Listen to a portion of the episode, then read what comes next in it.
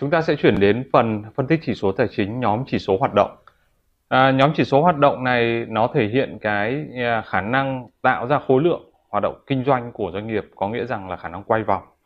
Thì chúng ta có các nhóm chỉ số hoạt động gồm các cái chỉ tiêu quay vòng. À, đối với vốn lưu động nó phải được quay vòng càng nhanh càng tốt. À, vốn lưu động chúng ta biết là gồm có hàng tồn kho, gồm có phải thu, vân vân. Thì chúng ta thấy ở đây là có một số cái chỉ tiêu. Chỉ tiêu thứ nhất là vòng quay hàng tồn kho. Nó bằng giá vốn chia cho hàng tồn kho bình quân hàng tồn kho bình quân là chúng ta lấy hàng tồn kho đầu kỳ cộng cuối kỳ và chia cho hai. Và giá vốn thì tính con số trong kỳ. Bởi chúng ta thấy rằng chỉ tiêu các chỉ tiêu này thì gồm có một chỉ tiêu thời kỳ và một chỉ tiêu thời điểm. Khi khi chúng ta tính các chỉ tiêu thời điểm thường chúng ta sẽ lấy các chỉ tiêu bình quân.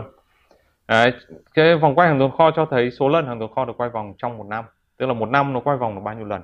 Đấy, và nó thể hiện cái khối lượng của doanh nghiệp. Thứ hai là số ngày tồn kho. À, nó là ngược lại của của số vòng quay tồn kho tức là một năm quay à, ba vòng chẳng hạn thì số ngày tồn kho trung bình là sẽ là à, khoảng độ hơn 100 ngày. Đấy, nó bằng hàng tồn kho bình quân mà chia ngược cho giá vốn và nhân với 365 ngày.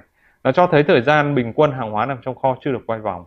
Và cái số ngày này nó càng dài thì đương nhiên rằng là hiệu quả hoạt động kinh doanh càng kém đúng không ạ? Chỉ số hoạt động à, tiếp theo là chỉ số liên quan đến phải thu à, gồm có kỳ thu nợ trung bình bằng phải thu bình quân chia cho doanh thu bình quân một ngày.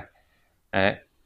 Có nghĩa rằng là trong bao nhiêu lâu thì tính trong bao nhiêu lâu, bao nhiêu ngày thì uh, uh, doanh nghiệp sẽ thu hồi khoản phải thu của mình. Nó đo lường hiệu quả quản lý việc thu hồi nợ và so sánh chính sách tín dụng của các công ty.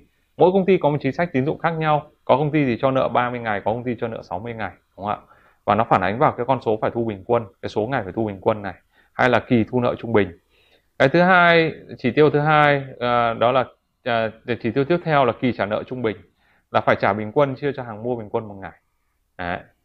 và nó đo lường uh, khả năng quản lý các khoản nợ phải trả kỳ trả nợ trung bình càng cao thì doanh nghiệp chiếm dụng vốn của nhà cung cấp tuy nhiên thì chúng ta cần phải lưu ý rằng là nếu như càng kéo dài thì nó có khi lại phản ánh cái khả năng không trả được nợ của doanh nghiệp và cái mối quan hệ của nhà cung cấp nó nó bị ảnh hưởng Đấy, hàng mua bình quân một ngày hay doanh thu bình quân một ngày thì các bạn lấy doanh thu và hoặc là lấy uh, giá vốn chia cho 360 ngày được không ạ?